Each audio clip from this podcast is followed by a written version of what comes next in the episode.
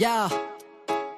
Sick of having to explain myself. They wanna know the history, the pain might help. They making me wild, need to restrain myself. If I were you, I would educate myself. Oh no. They want me to hate myself, degrade, dismiss, and erase myself. They said Australia and America's not the same. I say David Dungay, they don't even know the name. That's bullshit. Right to your member, tell them what's happening. You gotta challenge the white settler narrative. Got a lot of books that call us nomadic savages.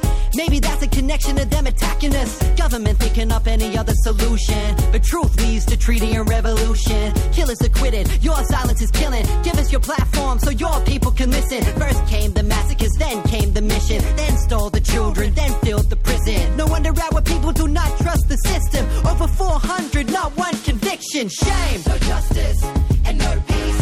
They won't charge the police.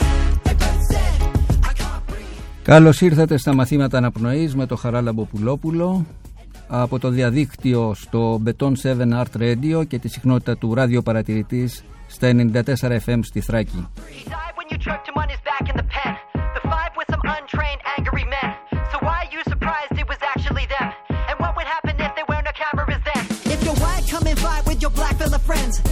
Down the number of their badge with a pen. The value of a life we shouldn't have to defend. And saying sorry means it never happens again. Some of these Μαθήματα αναπνοής για όσους δυσκολεύονται να αναπνεύσουν και για εκείνους που τους βοηθούν να ξαναβρούν την ανάσα τους. Μια εκπομπή που δίνει βήμα να ακουστούν οι απόψεις εκείνων στους οποίους η καταπίεση, η βία και η απόρριψη στερούν το οξυγόνο. Όσο να σφιχτιούν μέσα στο αδιέξοδο, τους φόβους και την αγωνία της καθημερινότητας. Αλλά ενίοτε και σε όσους κόβεται η ανάσα από έρωτα ή αγωνίζονται να μην σπαταλήσουν την πνοή που τους χάρισε τούτη η ανάσα. justice and no peace. They won't charge the police. They both said, I can't breathe. They both said, I can't You bring breathe. violence to my motherland, then blame me for it. Then expect me to be silent and then thank you. Στο ήχο, στον ήχο σήμερα μαζί μας ο Λουκάς Δημητρέλος. Γράψτε στο chat της εκπομπής τις ερωτήσεις και τα σχόλιά σας.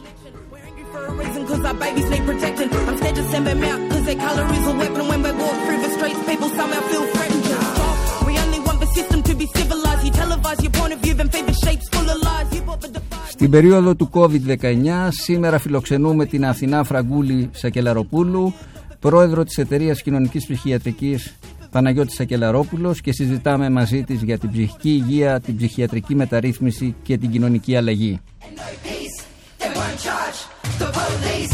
They both said, I can't breathe. They both said, I can't breathe. No justice and no peace. They won't charge the police. They both said,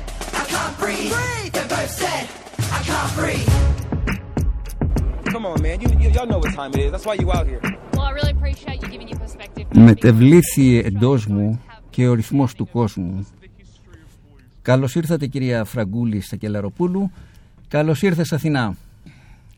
Καλώς σας βρήκα, καλώς σε βρήκα Μπάμπη και τους α, υπόλοιπους εδώ. Ευχαριστώ πολύ για την πρόσκληση και ήθελα να σου πω ότι η ανάσα είναι το πρώτο πράγμα που μαθαίνουμε στη λογοθεραπεία. Άρα πολύ με άγγιξε ο τίτλος της εκπομπής, οπότε ε, είναι μέσα σ- στις, α, μέρη- στη μέρημνα και μέσα στην έγνοια και μέσα στη φροντίδα ας πούμε, που προσφέρουν οι λογοθεραπευτές. Με μια μεγάλη εμπειρία στο χώρο της ψυχικής υγείας αλλά και μια εξειδίκευση στη λογοθεραπεία η- και οι σπουδές σου και η επαγγελματική σου εμπειρία και η διδακτορική σου διατριβή ο- οι μελέτες που έχεις κάνει και στη λογοθεραπεία αλλά είναι και στη, στην ψυχική υγεία. Είναι πολύ σημαντικό για μας να σε ακούσουμε, να μας πεις τις εμπειρίες σου, τη, να μας μεταφέρεις τις γνώσεις σου από το χώρο της ε, ψυχικής υγείας. Ιδιαίτερα τώρα σε μια περίοδο που η ψυχική υγεία των πολιτών είναι κρίσιμη. Είναι κρίσιμη λόγω των περιοριστικών μέτρων από τον COVID, είναι κρίσιμη λόγω της αναστολής της εργασίας. Τι λες για αυτά, για, αυτή το, για αυτούς τους περιορισμούς; Ε, πρώτα απ' όλα, με αυτό το ερώτημα κατευθείαν πάει το μυαλό μου ότι ποτέ δεν, α, δεν α, μας αφήνει ε, αδιάφορους ε, όλο αυτό το θέμα της ψυχικής υγείας. Δηλαδή, ανα πάσα στιγμή, ανα πάσα ε, με, κάθε γεγονός που μπορεί να δημιουργηθεί με οτιδήποτε το πρώτο πούμε, που γίνεται μια δεύτερη φύση λειτουργίας μας είναι ακριβώς αυτό το θέμα της ψυχικής υγείας και φυσικά μέσα σε αυτή τη φάση, σε αυτή την περίοδο ε, το τι γίνεται, πώς ο πολίτης, ο απλός, ε, πώς ε, άνθρωποι ευάλωτοι, πώς άνθρωποι πιο ταλανισμένοι, ε, άνθρωποι οι οποίοι δεν έχουν ένα πλαίσιο υποστήριξης και προστασίας, όπως είναι οι άστεγοι, όλο αυτό το κόμμα, οι πρόσφυγες. Όλο αυτό είναι πρωταρχικό αυτή την περίοδο. Και είμαστε, μπορώ να πω ότι όλοι είμαστε σε μια εγρήγορση ανα πάσα στιγμή τι μπορεί να χρειαστεί, ιδίως οι άνθρωποι οι οποίοι δουλεύουμε σε οργανισμούς και σε ε, τομεοποιημένες περιοχές είμαστε ε, απίκο στην ε, δυνατότητα να προσφέρουμε την υπηρεσία μας εκεί που χρειάζεται. Το ξέρω. Υπάρχουν ωστόσο και κάποιοι άλλοι άνθρωποι που έχουν σοβαρότερα προβλήματα ψυχικής υγείας με τους οποίους εσείς ασχολείστε και ασχολείστε εσύ εδώ και πάνω από 40 χρόνια. Θα ήθελα πριν μπούμε σε αυτή τη συζήτηση να ακούσουμε ένα απόσπασμα από το ντοκιμαντέρ της Σύριδας Ζαχμανίδη το ταξίδι στη χώρα των Λοκρών που το γύρισε το 2013 και στο οποίο ακούγεται ο και ο Παναγιώτης Ακελαρόπουλος, ο θεμελιωτής θα έλεγα της κοινωνικής ψυχιατρικής στην Ελλάδα που έφυγε από τη ζωή τέτοιες μέρες πριν από δύο χρόνια. Είναι πολύ σημαντικό γιατί και αυτές τις μέρες θα γίνει και ένα φόρουμ αφιερωμένο στη μνήμη του. Ας ακούσουμε λοιπόν το απόσπασμα για την άμφισα. Τα νιάτα, τα παγενεία μαυρώματα και μια παρδάγη μας γάτα. Μαυρώματα, μαυρώματα, όμορφη και συμπλώματα τι μου μαράνε στα νιάτα, τι μου τα παγιές στα νιάτα και μου τα κάνες κομμάτια.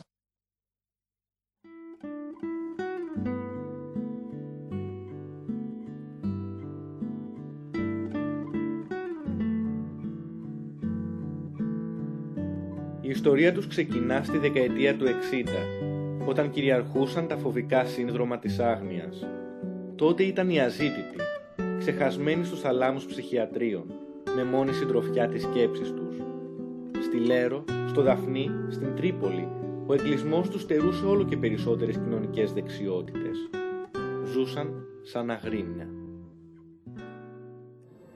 Ο ψυχιατρικός άρρωστος δεν πρέπει να πηγαίνει μέσα στο ψυχιατρίο άσυλο ή να πηγαίνει όσο το δυνατόν λιγότερο και να μένει όσο το δυνατόν λιγότερο χρονικό διάστημα. Ο άρρωστος αυτός έχουμε μεγαλύτερο όφελος θεραπευτικό, ιατρικό όταν θεραπεύεται μέσα στην κοινωνική του ομάδα, μέσα στην οικογένεια, μέσα στο γενικό νοσοκομείο μαζί με τους αρρώστους των άλλων ειδικοτήτων και όταν υπάρχει συνεργασία φίλων και συγγενών μαζί με τον γιατρό για τη θεραπεία του. Αυτό κάνει ώστε να πρόκειται για μια νέα μορφή ψυχιατρικής, μια ψυχιατρική που δεν εφαρμόζεται ακόμη σε μεγάλη έκταση στον τόπο μας, αλλά είναι καθιερωμένος θεσμός πια σε ξένες χώρες. Το 1981, ο ψυχίατρος Παναγιώτης Ακελαρόπουλος ξεκινά στην άμφισα το πείραμα της αποασυλοποίησης. Τρόφιμοι ψυχιατρίων αφήνουν τα ιδρύματα και κατοικούν σε μια αυτόνομα διαμερίσματα, καλλιεργούν τη γη, μετέχουν σε δουλειές, μαθαίνουν να φροντίζουν όσο μπορούν τους εαυτούς τους. Στόχος είναι η κοινωνική τους επανένταξη. Ήσασταν μαζί με τον Παναγιώτης Σακελαρόπουλο, σύντροφοι και συνεργάτες σχεδόν 50 χρόνια. Μπορείς να μας δώσεις μερικά στοιχεία για την ψυχιατρική μεταρρύθμιση στην Ελλάδα; Ε, πολλά, πολλά. Δηλαδή, ε, προσπαθώντας να να συγκεντρώσω με τη σκέψη μου σε ε, ακριβώς τα χρόνια εκείνα που ξεκινήσαμε με τον τρόπο που ξεκινήσαμε με, την, ε, με τον ενθουσιασμό στο να πάμε σε ένα νομό ε, που δεν είχε ψυχίατρο, δεν είχε ψυχιατρική υπηρεσία, ούτε ψυχολογική καν ε, μας είχε δώσει όλο το, την, την προοπτική και όλη την δυνατότητα πραγματικά και να μελετήσουμε και να ε, δοκιμάσουμε και να ε, ε, έχουμε μία δυνατότητα μαζί με τον πληθυσμό, μαζί με τους υπόλοιπους συνεργάτες που ήμασταν ε, στην, στην ομάδα εκείνη την εποχή βήμα-βήμα να οργανώσουμε και να αποδείξουμε τελικά την αξία που είχε το μοντέλο της κινητής μονάδας. Και αυτό το οποίο πραγματικά ας πούμε, μου έκανε εντύπωση εκείνη την περίοδο είναι ότι ξεκινούσαμε με ένα μοντέλο το οποίο θα το δημιουργούσαμε. Άρα ήταν πάρα πολύ σημαντικό και ο τρόπος ας πούμε, που καταγράφαμε και ο τρόπος που μελετούσαμε και ο τρόπος που δοκιμάζαμε και ο τρόπος που οι άνθρωποι ανταποκρινόντουσαν. Και εμείς είχαμε σαν οδηγό την ανταπόκριση του κόσμου για να δούμε βήμα-βήμα τι από αυτά τα οποία ε, είχε σαν όραμα ο Σακέλ και σιγά σιγά εμπνευστήκαμε όλοι οι υπόλοιποι πραγματικά είτε επειδή είχαμε και εμείς κάποιες καταβολές ας πούμε σε ένα τέτοιο τρόπο σκέπτεστε σε μια τέτοια αντιμετώπιση ε, καταστάσεων και γεγονότων. Οπότε πραγματικά αυτό το οποίο είπε μόλις πριν σε αυτό το ντοκιμαντέρ που είχαμε φτιάξει εκείνη την περίοδο ε, ύστερα από ένα ή δύο χρόνια που κάναμε όλοι μας την δουλειά στη Φωκίδα να αποδειχθεί όλο αυτό το κομμάτι. Δηλαδή ουσιαστικά τι κάναμε. Εμείς δεν ήμασταν στα γραφεία μας. Πηγαίναμε ε, στον τόπο που ο άνθρωπος μας είχε ανάγκη με την παρουσία μας να έχουμε τη δυνατότητα να τον πλησιάσουμε, να δούμε τι είναι το θέμα, ποιο είναι το πρόβλημα, να συνεργαστούμε αφενός με την οικογένεια και αφετέρου με τη γειτονιά. Ε, και κατά τρίτον με τα πρόσωπα κύρους της περιοχής. Και μέσα σε όλο αυτό το περιβάλλον, παίρνοντας αυτές τις παραμέτρους και αυτά τα νήματα, είχαμε τη δυνατότητα ο άνθρωπος αυτός να υποστηριχθεί στον τόπο του χωρίς να χρειάζεται να μετακινηθεί και να μπει στο άσυλο. Καταλαβαίνω. Αυτοί οι άνθρωποι ήταν ξένοι έτσι δεν είναι για, την, για τη γειτονιά τους, για, για το χωριό τους, την κοινότητά τους. Ήταν πολλά χρόνια στο ψυχιατρίο. Ε, όταν πρώτο ξεκινήσαμε στη Φωκίδα, ε, ξεκινήσαμε με το να πάμε για τους ανθρώπους που ήδη ήταν στη, στην, στη γειτονιά τους. Ε, όσο λοιπόν κάναμε όλη αυτή την προσέγγιση ως αγωγή κοινότητας που το ονομάσαμε στη συνέχεια και όσο ο κόσμος άρχισε να μας εμπιστεύεται, να μας γνωρίζει, να καταλαβαίνει περί τίνος πρόκειται ας πούμε η κοινωνική ψυχιατρική, τι σημαίνει ας πούμε ψυχίατρος, τι σημαίνει το ένα, τι σημαίνει το άλλο, ε, αυτό δημιούργησε το, το υπόβαθρο ούτως ώστε όταν φτάσαμε το 84 να μιλήσουμε για οικοτροφείο ο κόσμος να μην αντιδράσει και να υποδεχθεί. Τι να υποδεχθεί; Εκείνη την περίοδο είχαμε ονομάσει το πρόγραμμα επαναπατρισμός. Δηλαδή βρίσκαμε από τα ψυχιατρία ανθρώπους οι οποίοι καταγόντουσαν από τη Φωκίδα που σήμαινε λοιπόν ότι οι άνθρωποι τους γνωρίζανε και τους επαναφέραμε οπότε αυτό είχε μια πάρα πολύ θετική ε, ανταπόκριση και ένα θετικό συνέστημα και κλίμα ε, που εμείς δεν βιώσαμε με καθόλου την απόρριψη. Οπότε ήταν ακριβώς αυτό, δηλαδή δεν ήταν ξένοι. Ναι, ωστόσο σε πολλές γειτονιές, σε πολλές ε, κοινότητες οι άνθρωποι αντιμετωπίζονται ως ξένοι, ως παράξενοι. Υπάρχει ένα, ένα, ένα πολύ ωραίο τραγούδι των Doors, ε, People are strange, ε, που αναφέρεται σε αυτό, ότι οι άνθρωποι είναι ε, παράξενοι, ξένοι. Το έγραψε ο Τζιμ Μόρισον, ο ίδιος έπασχε από κάποια ψυχική ασθένεια, το έγραψε σε μια ενδιάμεση περίοδο, κάτι αντίστοιχο έγραψε ο ντράμερ του συγκροτήματος ε, και θα έλεγα να το ακούσουμε. People are strange when you're a stranger. Faces look ugly when you're alone. Women seem wicked when you're unwanted. Streets are uneven when you're down. When you're strange, faces come out of the rain. When you're strange, no one remembers your name. When you're strange when you're strange, when you're strange. People are strange when you're a stranger. Faces look ugly when you're alone. Women seem wicked when you're unwanted. Streets are uneven when you're down.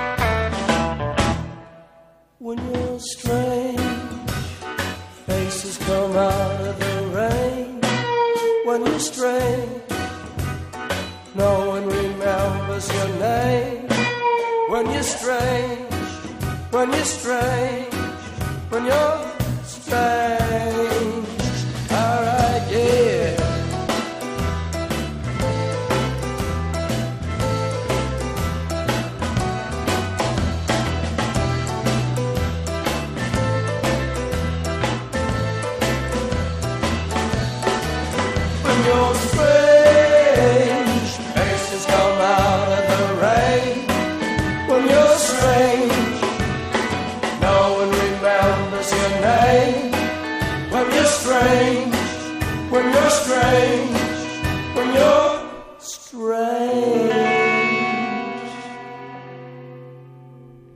Τελικά τι σημαίνει να είναι κάποιος ψυχικά ασθενής, δηλαδή πώς το βιώνει ο ίδιος ή πώς το βιώνει η οικογένειά του και πώς τον βλέπουν οι άλλοι; Μμμ. Ναι, ε, όντως έχουμε αυτές τις τρεις, αυτά τα τρία επίπεδα όταν ε, ε, ερχόμαστε αντιμέτωποι από μια, με μια τέτοια πραγματικότητα. Ε, πρώτα απ' όλα, ο ίδιος ο άνθρωπος εξαρτάται που έχει ας πούμε ένα πρόβλημα ψυχιατρικό, εξαρτάται ε, ποια είναι η ιστορία του, ε, ποιο είναι το περιβάλλον του, ε, ποιες είναι οι εμπειρίες του. Ε, οπότε μπορεί να υπάρχει ε, ένας πόνος, ένας ψυχικός πόνος, να είναι αυτός ο ψυχικός πόνος να προέρχεται είτε από το περιβάλλον είτε από την ίδια τη φύση της αρρώστιας του ε, και να δυσκολεύεται και να περνάει κρίσεις ε, που χρειάζεται εκείνη την περίοδο ένα προστατευτικό και ένα φροντιστικό περιβάλλον για να μπορέσει όλο αυτό το κομμάτι να το δουλέψει ε, χωρίς βία.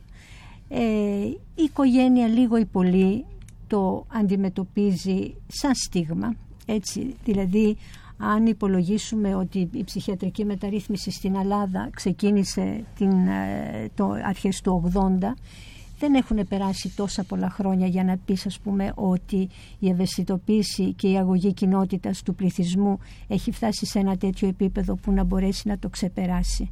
Όμως έχουν γίνει πολλά βήματα και η οικογένεια ε, μπορεί να το βιώνει, δηλαδή έχει, έχει λειτουργήσει η πρόληψη, έχει λειτουργήσει η δουλειά που μέσα στα ίδια τα σχολεία μπορεί να γίνονται και να προλαμβάνονται κάποιες συμπεριφορές που μπορεί να δείχνουν ότι υπάρχει μια ψυχολογική ας πούμε ε, δυσκολία και προληπτικά να μπορέσουμε να λειτουργήσουμε ούτως ώστε όλο αυτό το κομμάτι να μπορέσει να είναι πιο διαχειρίσιμο.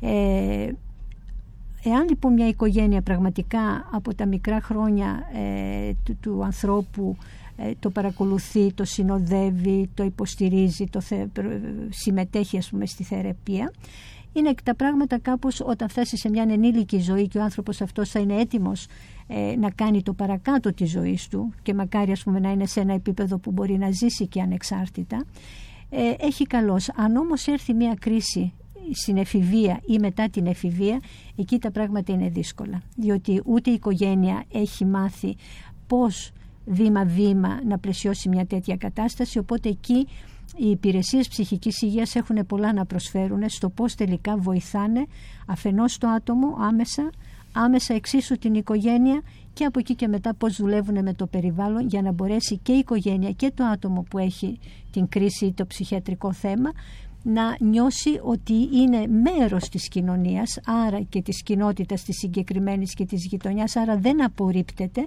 και αυτό να βοηθήσει ούτως ώστε η, η επανένταξη, η ένταξη, η, α, τα βήματα ας πούμε της ανάρρωσης ή οτιδήποτε να έρχονται σε μια φυσιολογική εξελικτική α, μορφή.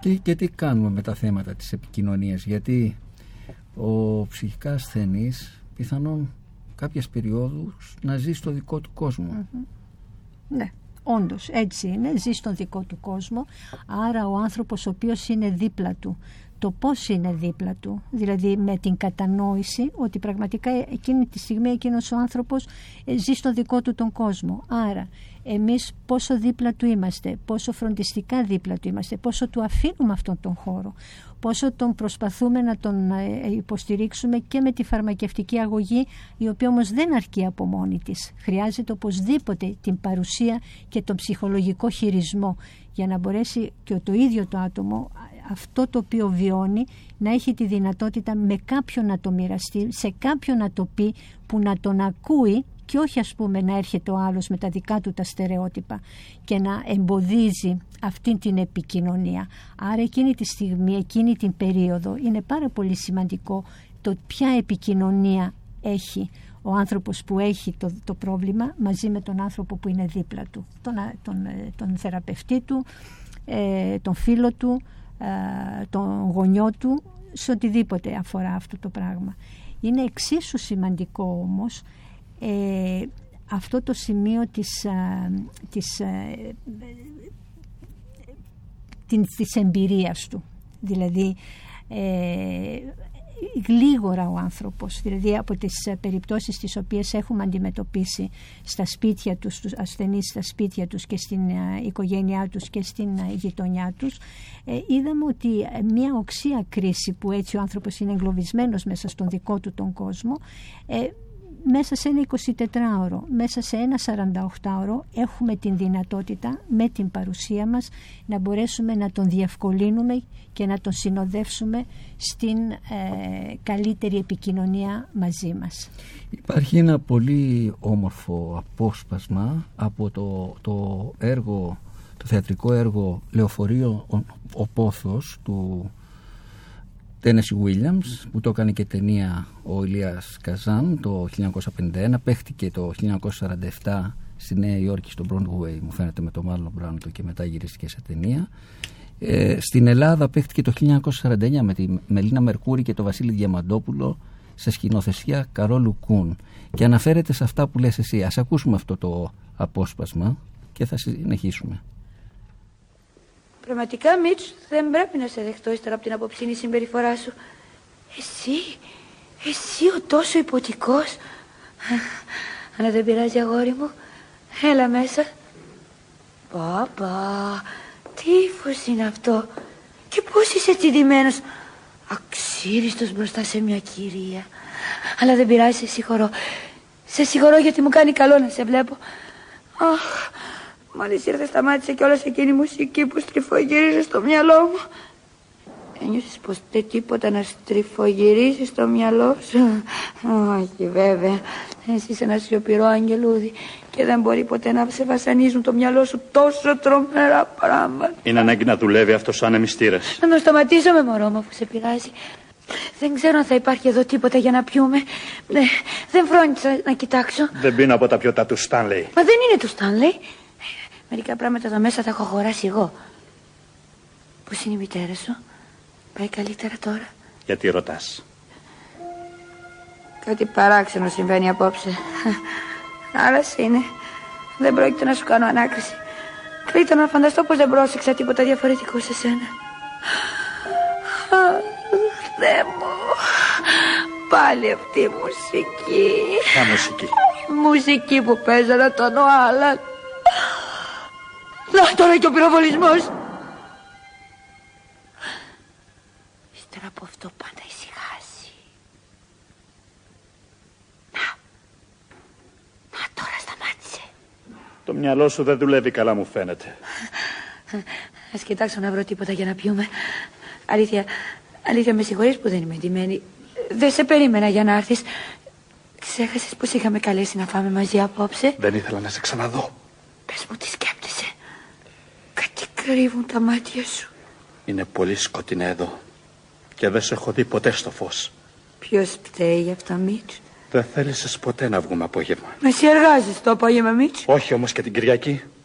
Δεν θέλησες ποτέ να βγούμε πριν από τις έξι. Και πάντα προτιμούσες τα μέρη που δεν είχαν πολύ φως. Σίγουρα κάτι άλλο θέλεις να πεις. Αλλά δεν μπορώ να το καταλάβω. Εκείνο που θέλω να πω είναι ότι ποτέ δεν σε είδα πραγματικά μπλάνς. Στάσου να ανάψω το φως. Έτσι θα μπορώ να σε κοιτάξω καθαρά και τίμια. Θέλεις να με ταπεινώσεις, Μίτσε; Όχι.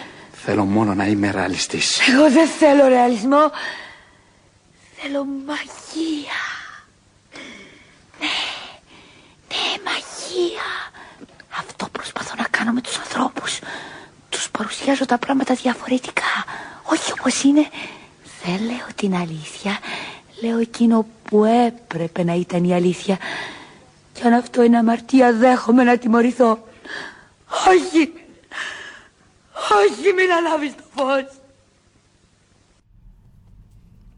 Δεν θέλω ρεαλισμό, θέλω μαγεία. Δεν λέω την αλήθεια, λέω όπως θα έπρεπε να είναι η αλήθεια. Λέει η Μερκούρη. Τι λες; Ναι, ναι. Ε, αυτό είναι η αλήθεια και αυτό είναι που μπορεί κανείς ε, δουλεύοντας με τους ανθρώπους ή όντας δίπλα στους ανθρώπους που έχουν ε, κάποιες ιδιαιτερότητες να δούμε ακριβώς αυτή την πραγματικότητα. Διότι για εκείνους είναι η πραγματικότητα, η μαγεία πως την αντιλαμβάνονται πως θέλουν να την βιώσουν, πως θέλουν να την μοιραστούν ε, το ρεαλισμό ε, τι βλέπουν στην πραγματικότητα και πώς το επικοινωνούν και πολλές φορές ακριβώς αυτό είναι το δύσκολο με τους ανθρώπους γύρω από έναν άνθρωπο ο οποίος μπορεί να περνάει κάποια ψυχιατρική ιδιαιτερότητα. Ναι, μερικές φορές με οι άνθρωποι που είναι σε αυτή την κατάσταση, σε μια κατάσταση ευαλωτότητας, δεν γίνονται κατανοητοί, έχω, έχω την εντύπωση. Ε, και εδώ βλέπουμε, ακούμε μάλλον, την Blanche Dubois, η οποία είναι πολύ, ε, πολύ ευάλωτη. Θυμάσαι και την τελευταία σκηνή όπου έρχεται ο γιατρός με την νοσοκόμα και την παίρνουν για να, να πάει στο ψυχιατρίο. Ε, και τελειώνει το θεατρικό με την ατάκα ε, πάντα βασιζόμουν στην καλοσύνη των ξενων Δηλαδή ε, φεύγει μέσα από την οικογένεια, η ίδια η οικογένεια δεν την κρατάει και κάποιοι ξένοι την αναλαμβάνουν. Και πολύ συχνά η καλοσύνη των ξένων είναι αυτή που λειτουργεί στους ψυχικά ασθενείς όταν η οικογένεια δεν αντέχει αυτό το φορτίο. Είναι έτσι; Έτσι είναι. Έτσι είναι και νομίζω ότι αυτή η πραγματικότητα ας πούμε της, του περίγυρου και του, του πώς ε, ε, πλαισιώνεται ένας άνθρωπος ο οποίος έχει ε, ψυχιατρικές ιδιαιτερότητες. Είναι ακριβώς αυτό δηλαδή αν δούμε τις υπηρεσίας προσφοράς ψυχιατρικών πλαισίων βλέπουμε ότι υπάρχει μια διεπιστημονικότητα και μέσα στη διεπιστημονικότητα υπάρχει ο άνθρωπος ο οποίος είναι ε, με τις δικές του τις εμπειρίες δηλαδή είναι γενικών καθηκόντων είναι ο απλός άνθρωπος και από αυτούς τους απλούς ανθρώπους είναι που τελικά αντλεί τη δύναμή του ο άνθρωπος ο οποίος έχει τα ψυχιατρικά προβλήματα. Δένεται πιο εύκολα παίρνει δύναμη. Δεν είναι ο εξειδικευμένος ας πούμε ε, επαγγελματίας ο οποίος θα δώσει αυτό το οποίο δίνει συνήθως, το οποίο όμως ο άνθρωπος με τα ψυχιατρικά προβλήματα έχει ανάγκη και από κάτι άλλο. Που αυτό το κάτι άλλο μπορεί η οικογένεια να μην μπορεί να το δώσει για διαφόρους λόγους ε, και να το δώσει ε, ένας ξένος εντός εισαγωγικών το ξένος. Πράγματι. Σε αυτή την παράσταση είχαμε τη μουσική του Μάνου Χατζηδάκη με ένα πολύ γνωστό τραγούδι που τους στίχους έγραψε ο Νίκος Γκάτσος και ας ακούσουμε τι ακριβώς λέει.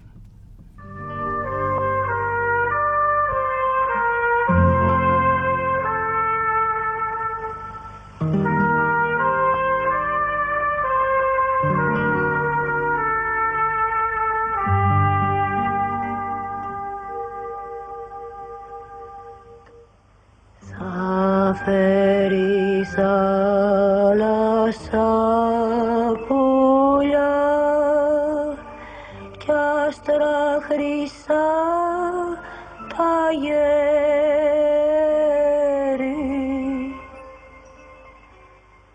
να σου χαϊδεύουν τα μάλια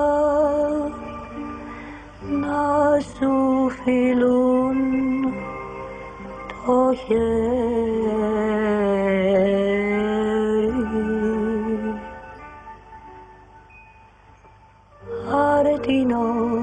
φεγγαράκι ψεύτικη για προγελιά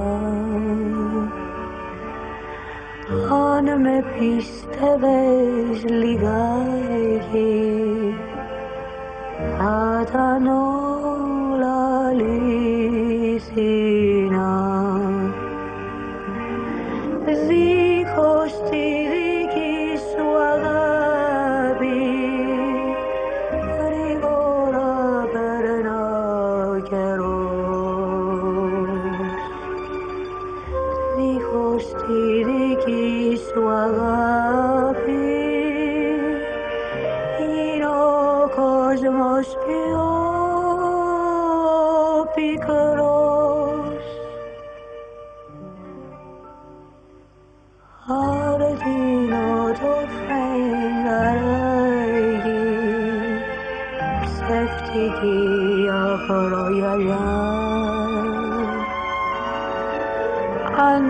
πίστευες λιγάκι θα ήταν όλα αληθινά.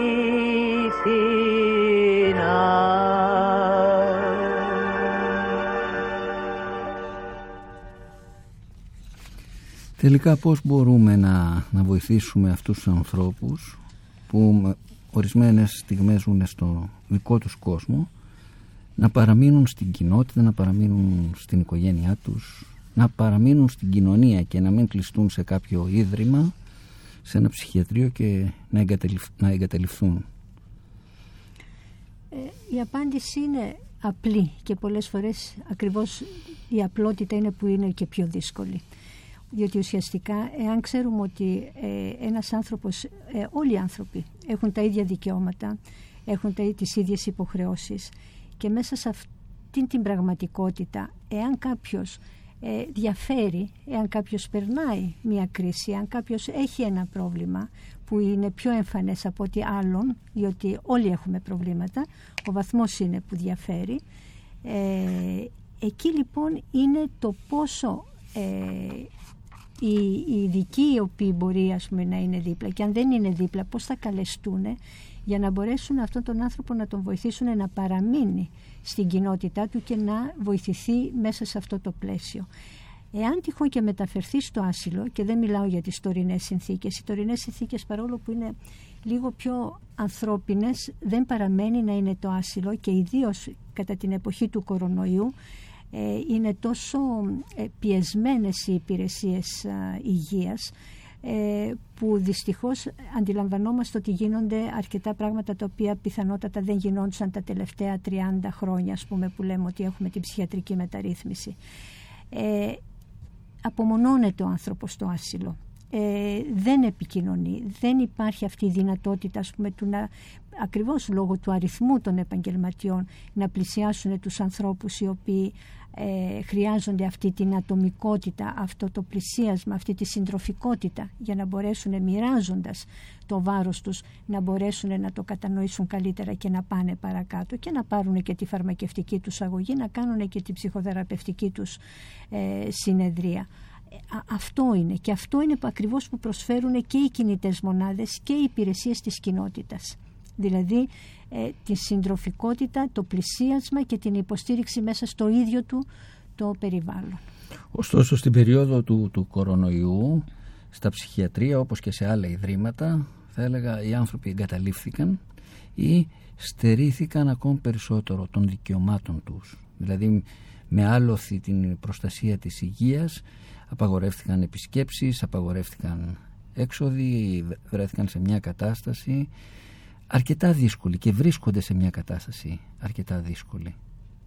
Ναι, αυτό είναι γεγονός.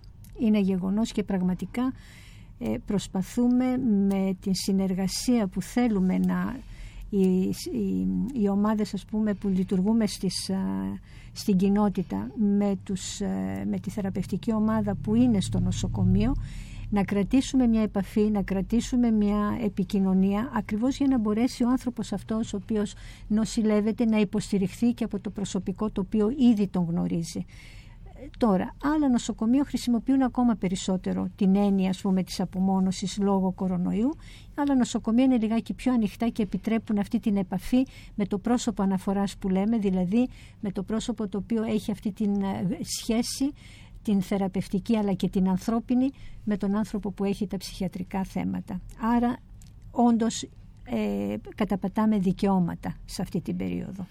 Και ξεχνάμε αυτό που λέει και ο στιχουργός ή ο ποιητής, ο Μάνος ο Ελευθερίου και όλα τα λόγια των τρελών που ήταν δικά μας λόγια mm-hmm. αναφερόμενος στο χειμωνά, στον ψυχιατρό που χειμωνά και ε, συγγραφέα και ε, λογοτέχνη ε, σε, ένα, σε ένα τραγούδι που τη μουσική έγραψε ο Θάνος Μικρούτσικος και τον ακούμε, το ακούμε από το Χρήστο Θηβαίο.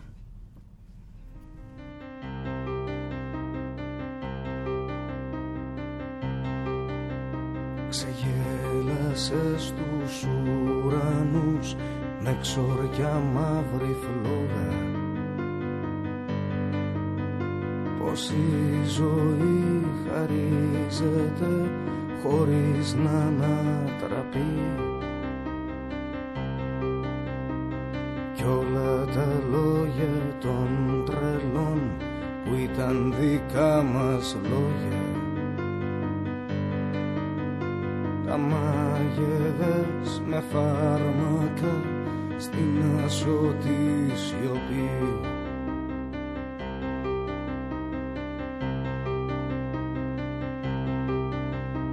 Πενθούσες με τους ερωτές γυμνός και μεθυσμένος. Γιατί με τους αθάνατους είχες λογαριασμούς. Τις άριες μιας όπερας τραβλίζες νικημένος μιας επαρχίας μαθητής μπροστά σε δυο χρησμούς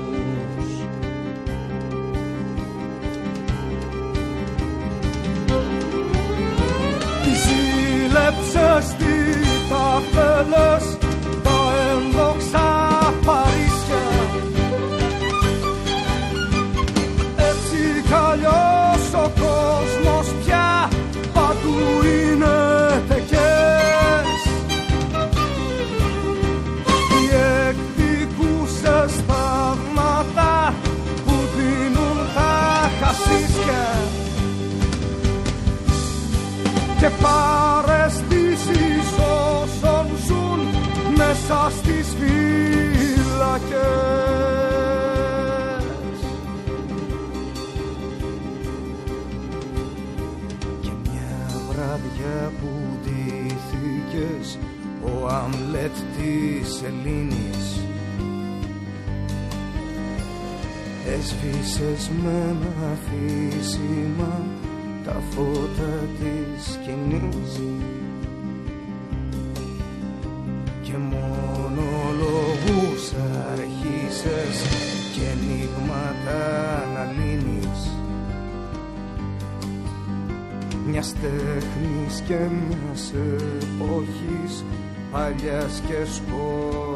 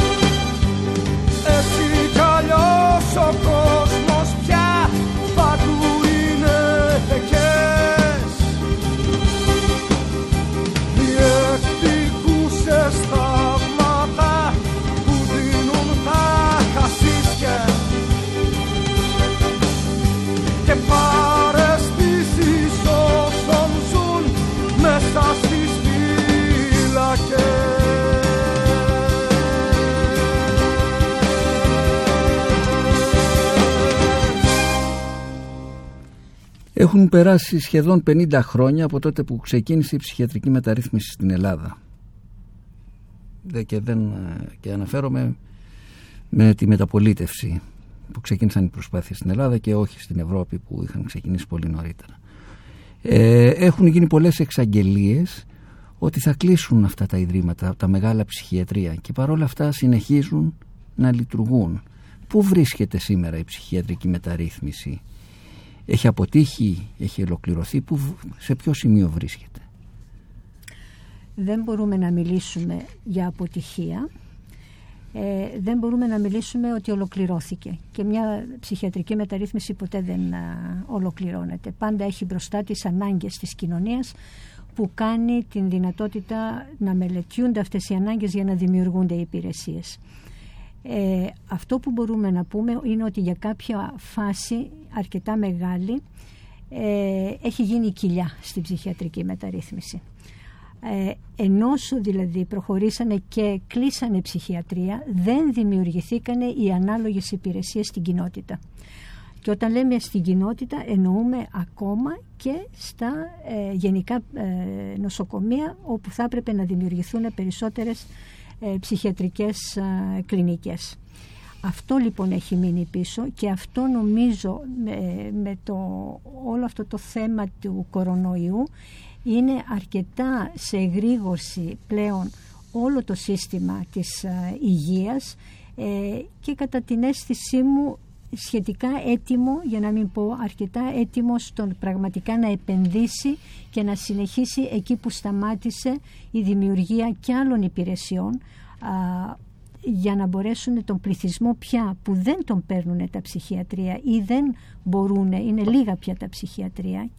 Άρα υπάρχει ένας αριθμός, ένα ποσοστό ε, στην κοινότητα ανθρώπων οι οποίοι δεν εξυπηρετούνται με τον τρόπο που θα έπρεπε να εξυπηρετηθούν ούτως ώστε και οι μονάδες της, ε, στην κοινότητα που είναι, λειτουργούν με ανοιχτές πόρτες να, μπορούν, να, να μπορέσουν να το συνεχίσουν αυτό αλλά και οι ψυχιατρικές κλινικές να έχουν τη δυνατότητα, μιλάω ψυχιατρικές κλινικές του δημοσίου βέβαια ε, είτε στα γενικά νοσοκομεία, είτε αυτά που μπορούν να δημιουργήσουν τα ίδια τα ψυχιατρία. Δηλαδή, αν αυτή τη στιγμή έχουν μείνει τρία ψυχιατρία ανοιχτά, θα, θα έπρεπε να μετεξελιχθούν και πραγματικά να δημιουργήσουν υπηρεσίες οι οποίες να μπορούν να σηκώσουν αυτόν τον πληθυσμό ο οποίος χρειάζεται περίθαλψη πάνω από 10-15 μέρες. Υπάρχουν δηλαδή ιδιαιτερότητες που χρειάζεται κάποιος να προστατευθεί και να, ε, να, να περιθαλπθεί ε, τουλάχιστον για ένα μήνα, τουλάχιστον για δύο μήνες. Και αυτό δεν υπάρχει αυτή τη στιγμή ούτε στις κοινοτικές υπηρεσίες να εξυπηρετηθούν, ούτε στα ψυχιατρία. Και γίνεται ας πούμε ένα μπαλάκι ο άνθρωπος που δεν έχει που να πάει για να μπορέσει να λύσει το πρόβλημά του. Ωστόσο στο, στο παρελθόν και δεν ξέρω και σήμερα ε, υπήρχαν άνθρωποι που έζησαν στα ψυχιατρία για πολλά χρόνια, που πέρασαν τη ζωή τους, που πέθαναν μες στα ψυχιατρία. Νομίζω δηλαδή ότι και, και άνθρωποι ε, των, των γραμμάτων, των τεχνών, ε, όχι μόνο στην Ελλάδα, αλλά και στο εξωτερικό. Δηλαδή είχαμε ανθρώπους ο, από το Χαλεπά που μπαινόβγαινε στα ψυχιατρία και δεν μπορούσαν να τον κατανοήσουν, από τον, τον Βυζινό, τον, τον λογοτέχνη και ποιητή που βρέθηκε στα ψυχιατρία και αυτός άφησε τη ζωή του στο ψυχιατρίο από κάποιους συνθέτες ε, μουσικής και στον προηγούμενο αιώνα ε, που βρέθηκαν σε, αυτή την κατάσταση που ε, ενώ μπορούσαν να δημιουργήσουν έργο δεν γίνονταν κατανοητοί από τους υπόλοιπους. Πώς γίνεται αυτό; Ναι, ναι. ναι, έτσι είναι. Έτσι είναι και γι' αυτό ακριβώς υπήρξε όλο αυτή το ψυχιατρικό κίνημα της κοινωνικής ψυχιατρικής. Δηλαδή ε, πλέον δεν είναι το πρόβλημα η ψυχική αρρώστια. Έτσι δεν είναι το πρόβλημα η ψυχική αρρώστια. Είναι πια το στερεότυπο του τι θεωρεί σε κάθε φάση και ποια κοινότητα, ποια κοινωνία, ποια χώρα έχει τι αντιλήψεις για να έχει τη δυνατότητα να πει αυτό είναι ψυχιατρικό πρόβλημα ή αυτό δεν είναι. Διότι πλέον με τις κουλτούρες έχουμε τη δυνατότητα συμπεριφορές να γίνονται αποδεκτές σε άλλη κουλτούρα και τη ίδια συμπεριφορά σε άλλη κουλτούρα να μην γίνονται αποδεκτές. Άρα ναι, είναι γεγονός ότι ο προηγούμενος αιώνας είναι αυτός ο οποίος έδωσε τη δυνατότητα να γίνουν αυτές οι εξελίξεις και αυτή ε, να εξελιχθεί σε κοινωνική ψυχιατρική, η ψυχιατρική του ασύλου. Θα ακούσουμε κάτι, μια σύνθεση ενός αρμένιου μουσικού, της κλασικής μουσικής θα έλεγα, είναι ο ο, το έργο του κατέχει περίοπτη θέση στην αρμενική ε, θρησκευτική μουσική. Ε, συνέλεξε παραδοσιακά τραγούδια από κάθε γωνιά της χώρας του. Έγραψε υπέροχες συνθέσεις. Ο, ο Κόμιτας Βαρτάμπετ. Και ωστόσο πέρασε τα υπόλοιπα 20 χρόνια του σε διάφορα ψυχιατρικά ιδρύματα. Ε,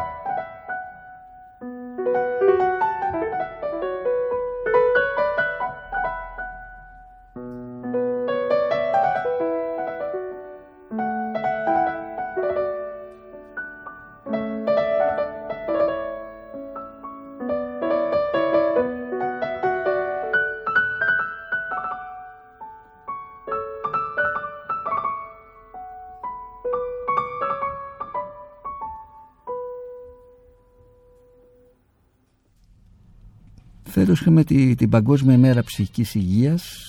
Ποιο ήταν το μήνυμα αυτής της ημέρας; Ναι. Ε, το μήνυμα της, του Παγκόσμιου Οργανισμού Υγείας ήταν ότι επενδύστε στην ψυχική υγεία. Ήταν το μήνυμα το οποίο έδωσε σε όλο, σε όλο τον κόσμο ότι χρειάζεται πλέον να επενδύσουμε και όχι μονάχα οικονομικά αλλά και συναισθηματικά ε, και υγειονομικά με ό,τι μέσο ας πούμε, να δώσουμε αυτή τη δυνατότητα κάπως να, να, δοθεί, να μην είναι πια το αόρατο της υγείας η ψυχική υγεία. Αυτό ήταν το μήνυμα. Παραμένει ωστόσο αόρατο, δηλαδή οι, οι ψυχικά ασθενείς επειδή προκαλούν το ο ανίκιο συνέστημα ή ανίκια συναισθήματα μας αναστατώνουν ορισμένες φορές θέλουμε να τους έχουμε κάπου στην άκρη σε κάποια ιδρύματα απομονωμένους για να, για να αισθανόμαστε εμείς καλύτερα γιατί πολύ συχνά μπορεί να φοβόμαστε ότι θα μας πάρουν σε εισαγωγικά μαζί τους ή θα μας βγάλουν στην επιφάνεια αυτά που φοβόμαστε, αυτά που έχουμε αποθηκεύσει και θέλουμε να παραμείνουν εκεί. Πώς μπορεί λοιπόν να ευαισθητοποιηθεί η κοινωνία για να αλλάξει αυτή η κατάσταση; Ναι. Και αυτό μπορεί να συμβαίνει και με, και με άλλους ανθρώπους που είναι διαφορετικοί. Θα, θα μιλήσουμε λίγο γι' αυτό. Ναι, είναι ένα πολύ δύσκολο ερώτημα σε αυτή τη φάση που βρισκόμαστε. Διότι πραγματικά ο κόσμος ε, βρίσκεται σε μια αναταραχή ο καθένας πια βλέπει τη δικιά του την επιβίωση, βλέπει τι μπορεί να κάνει, παρόλο που όλο αυτό το κίνημα της αλληλεγγύης και της αλληλοϊποστήριξης είναι πλέον αρκετά δυνατό, ε, παρόλα αυτά δεν βοηθάει. Δεν βοηθάει διότι ε, εντείνει την απομόνωση, εντείνει ας πούμε το ε, μακριά και μόνη και όλο αυτό το κομμάτι. Ε, τέλος πάντων, είμαστε στη φάση που όλα αυτά τα μελετάμε και όλα αυτά ε, είτε πηγάζοντας από, το, από τον εαυτό μας, είτε που βγαίνουν από τους ανθρώπους τους οποίους εξυπηρετούμε, είτε από τους συνανθρώπους μας, τους, ε, γενικά τους πολίτες, ε, είμαστε σε αυτήν την, ε, την περίοδο που ε, βλέπουμε ε, πώς εμβαθύνουμε τη γνώση μας στην, στην ψυχική υγεία, πώς εμβαθύνουμε τη γνώμη, σας, γνώμη μας στην ψυχολογία του ανθρώπου, ιδίως ε, αυτός που μπορεί να βιώνει μια διαφορετικότητα και προπάντων ε, όλο αυτό το κομμάτι της, ε, ε, της συνηγορίας. Δηλαδή πλέον μπαίνει στο λεξιλόγιό μας σε ανθρώπους που ε, είμαστε θεραπευτές που λέμε τελικά ότι δεν είμαστε μόνο θεραπευτές είμαστε και συνήγοροι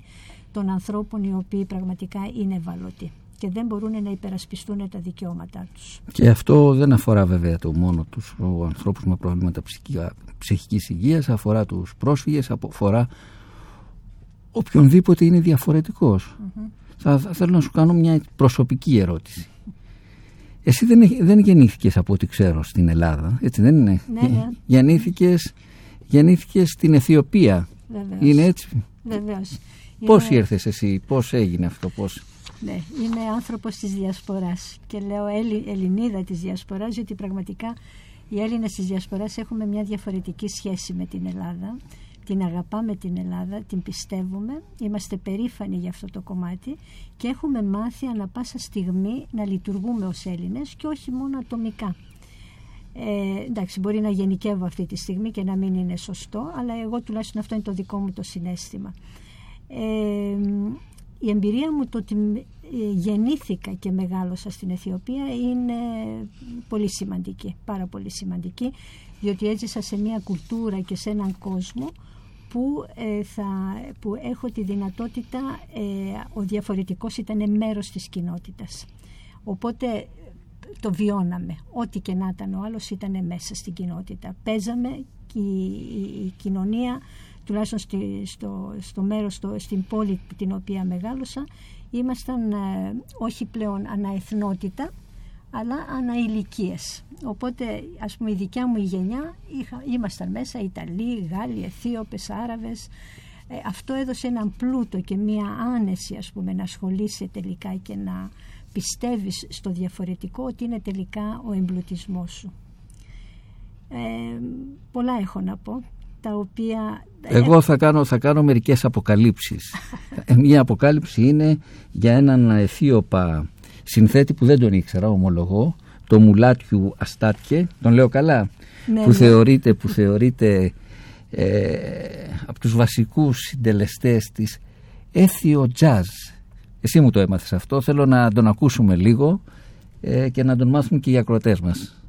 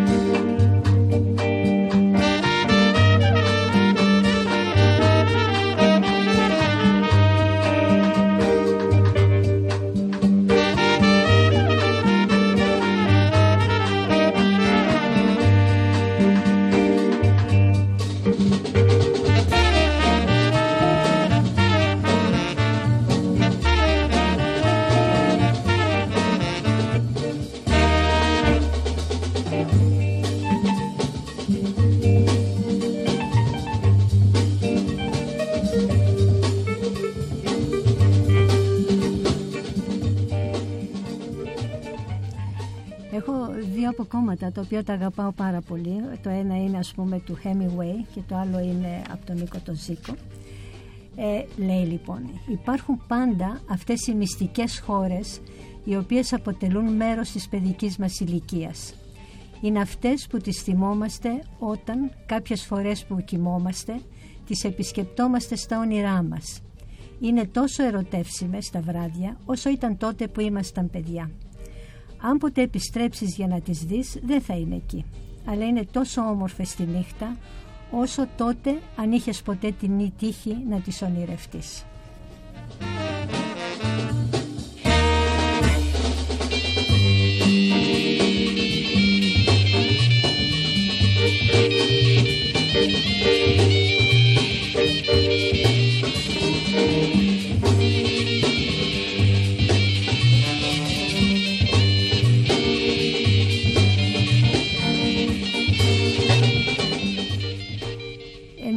Κομμάτι λέει ας πούμε ότι η Αφρική είναι μια ήπειρος που ενώ δεν έχεις τίποτα έχεις τα πάντα. Και αυτό είναι ακριβώς που ε, ε, κάνει τους ε, Αφρικάνους να επιβιώνουν και να τα βγάζουν πέρα σε όλες τις, ε, ε, στην ιστορία τους και με όλα αυτά τα οποία έχουν περάσει. Και λέει λοιπόν ένα από τα μαγικά που έχει η Αφρική είναι ότι έχεις την ψευδέστηση ότι πηγαίνεις για να βοηθήσεις. Αυτό το λέω για αυτούς που πάνε σύντομα καταλαβαίνεις ότι αυτά που παίρνεις είναι τόσο πολύ περισσότερα από αυτά που δίνεις που αυτό τελικά σε μαγεύει.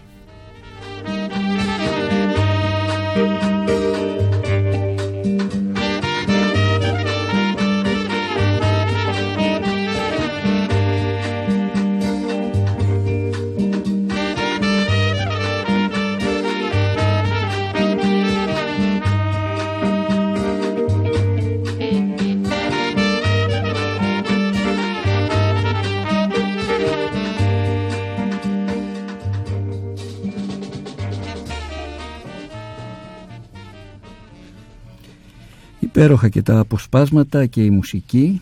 Πότε, πότε ήρθες στην Ελλάδα εσύ, ποια χρόνια; Το 1967, λίγο μετά τη δικτατορία. Ω, Λίγο πριν, όχι 1967, 1900, λίγο ναι. μετά. Α, είχε γίνει η δικτατορία. Εγώ νόμιζα γιατί εγώ έχω στο μυαλό μου το 1973. Το 1973 θα, θα σου πω μια ιστορία, μάλλον θα την πω στους ακροατές που μου την είχε αποκαλύψει ο Σακέλ. Ε, γιατί, γιατί έχουμε Νοέμβριο, σε μερικές μέρες είναι η επέτειος για τη 17 Νοέμβρη. Δεν το είπε ποτέ ανοιχτά, ούτε εσύ το λες ανοιχτά. Ούτε ο Σακέλ, αλλά ούτε και εσύ το πες ανοιχτά. Ότι ήσασταν μέσα στο Πολυτεχνείο. Ότι ε, σε εκείνη τη, τη δύσκολη περίοδο ήσασταν μέσα στο, στο Πολυτεχνείο να βοηθήσετε α, ανθρώπους, φοιτητές που είχαν ανάγκη. Και αυτό ούτε το εξαργυρώσατε, ούτε το δημοσιοποιήσατε. Εγώ αισθάνομαι υποχρέωσή μου να το πω. Και για σένα και για το Σακέλ. Ναι, είναι γεγονός ότι με τα χρόνια αυτό πια δεν το, δεν το λέγαμε αλλά ε, στις δίκες της, ε, του Πολυτεχνείου ο, ο Σακέλ ήταν βασικός μάρτυρας ε, καταγγελίας ας πούμε της, α, της δικτατορίας ε, οπότε έχει πει, έχει μιλήσει, έχει υπερασπιστεί έχει πάει σε διάφορα άλλα γεωγραφικά μέρη για να υπερασπιστεί ανθρώπους οι οποίοι περνούσαν από δίκη ή που κατά τη διάρκεια της, α, της Χούντας. Ε, και αυτό ήταν κάτι που ο Σακέλ πολύ το πάλεψε και πολύ το, το υπερασπιζόταν ας πούμε το, το δικαίωμα του ανθρώπου να, α, να είναι ελεύθερος και να μην α, έτσι κι αλλιώς από το Πανεπιστήμιο το 68 έφυγε επειδή ακριβώς δεν υπέγραψε ε, αυτά που ήθελε η Χούντα να υπογράψει για να παραμείνει δημόσιος ε, υπάλληλος στο Αιγινήτιο εκείνη την περίοδο. Ε, ναι, στο Πολυτεχνείο ήμασταν μαζί. Ε, ήταν μια περίοδος που άξιζε τον κόπο. Δηλαδή, α, μπορεί εκείνη η γενιά, επειδή ακριβώς ας μεταβάλαμε με τη Χούντα, ε, να έπρεπε να κάνουμε στην πορεία ας πούμε, της εξέλιξής μας ε, να κάνουμε και άλλα πράγματα ή να τα κάνουμε με πιο σύνεση, με πιο οριμότητα, με πιο... Α, με περισσότερες επιτυχίες, εννοώ και πολιτικά.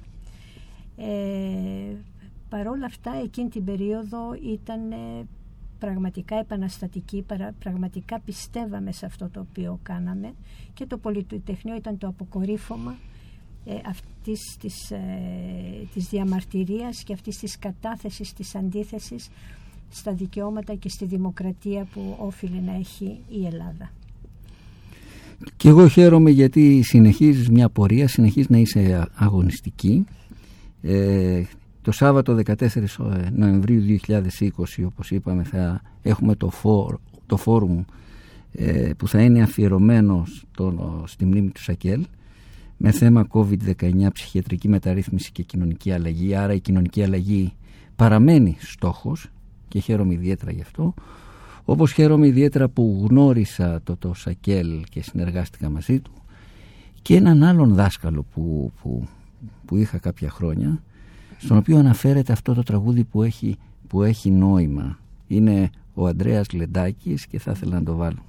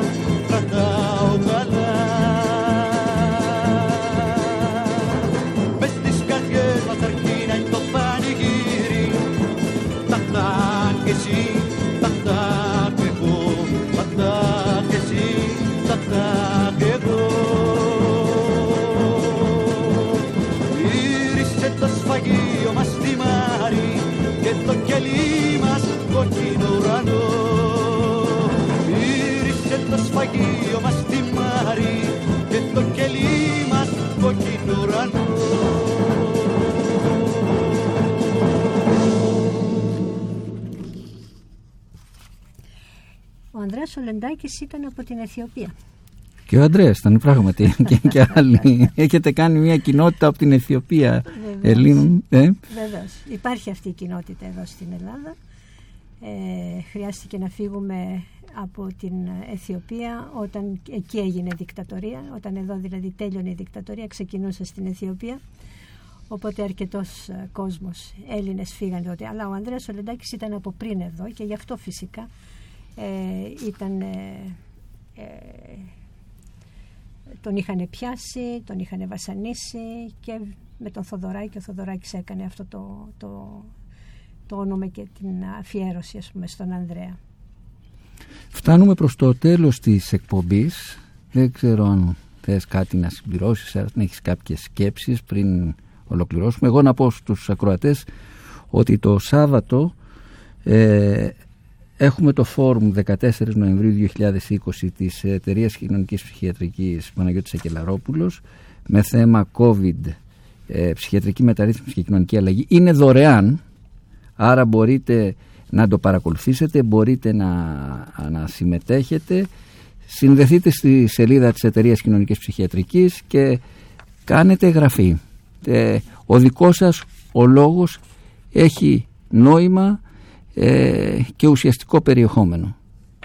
Αθηνά. Ένα τελευταίο λοιπόν που θα ήθελα να πω για την ε, σημερινή, για την τωρινή εποχή είναι όλο αυτό που βιώνουμε ε, με την τεχνολογία. Δηλαδή ενώ βλέπουμε και κάνουμε όλα αυτά ε, και μας βοηθάει στην περίοδο ας πούμε, της απομόνωσης η τεχνολογία στο να βρισκόμαστε και να ε, επικοινωνούμε ο ρυθμός της εξέλιξης όμως που αυτό μας δείχνει τον ανταγωνισμό που έχουν οι εταιρείες μεταξύ τους ε, οι τεχνολογικές που δεν λαμβάνουν, έχουν στο μυαλό τους τα οικονομικά τους ωφέλη και το ποιος θα κυριαρχήσει στην αγορά και δεν βλέπουν πώς αυτή η ταχύτητα της εξέλιξης της τεχνολογίας χτυπάει στον ψυχισμό του ανθρώπου. Και έτσι αυξάνονται τα προβλήματα.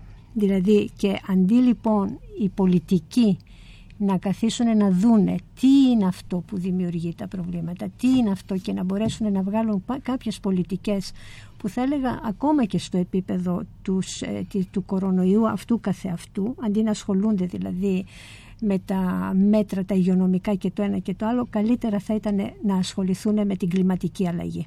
Και να δούμε πραγματικά αυτή η κλιματική αλλαγή πώς θα μπορέσουμε να την καταλάβουμε, να την κατανοήσουμε, να μειώσουμε τις επιδράσεις που φέρνουν αυτές τις ε, αλλαγές ε, και παράλληλα ο ψυχισμός μας να έχει τη δύναμη της αντοχής για να μπορέσει να ανταπεξέλθει σε όλα αυτά τα οποία εμείς ήδη δημιουργούμε. Σε ευχαριστούμε που ήρθες. Ε, είχαμε μαζί μας την Αθηνά Φραγκούλη Σακελαροπούλου, πρόεδρο της Εταιρείας Κοινωνικής Ψυχιατρικής Παναγιώτης Σακελαρόπουλος. Δεν μας μένει άλλος χρόνος. Μπορώ να, να σου αφιερώσω ένα τελευταίο τραγούδι, το Rolling Stones, που γράφτηκε το, το 66, αλλά έγινε διάσημο θα έλεγα, γιατί ε, έπεσε πάνω στους τίτλους της ταινίας Full Metal Jacket, ε, το Painting Black. Ας το ακούσουμε και γεια σας, θα τα πούμε την επόμενη εβδομάδα.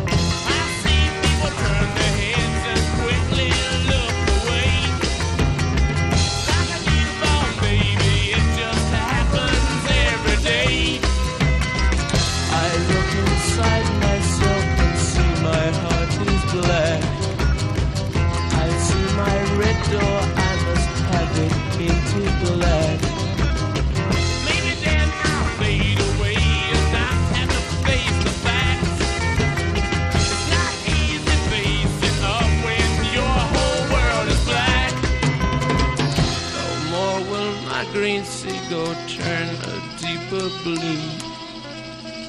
I could not foresee this thing happening to you.